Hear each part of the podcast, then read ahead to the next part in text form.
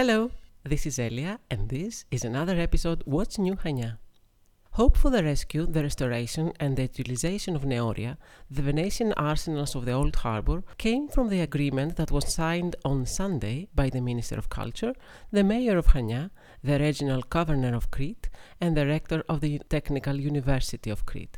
More than 20 arsenals were built by the Venetians during the 16th century, and 10 of them can still be found in the Old Harbour. The restored Grand Arsenal now hosts the Center of Mediterranean Architecture.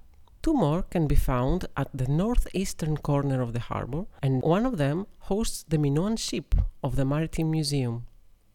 One more of the same complex, that was never completed, now hosts the Sailing Club of Chania. The restoration project involves the seven continuous arsenals that dominate the harbour, which were damaged by the great earthquake of 2006.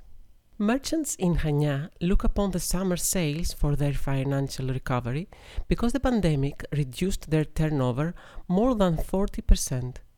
The sales start on Monday, the 13th of July, and as we read in Haniotika Nea newspaper, the president of Chania Chamber of Commerce stated that many local stores were forced to close during the past few months, and the summer sales are crucial for many more.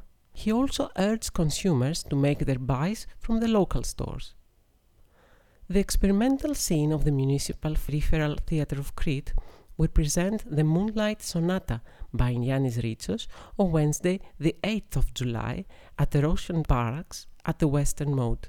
Those interested to watch the performance can get their free entrance cards from the office of the theatre at Nikiforu Foka Street from 9 a.m. until 2:30 p.m. There will be two performances, one starting at 9 p.m. and one starting at 10 p.m.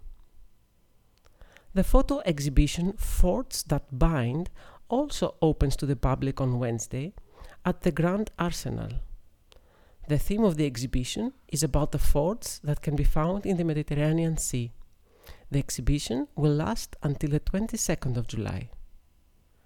And now it's time for our word of the day. And today's word is Panselinos, which means full moon. We enjoyed the stunning full moon of July on the 5th of the month, and we can expect the next on the 3rd of August. Until then, find a quiet beach and enjoy the stars. Panselinos. Bye bye.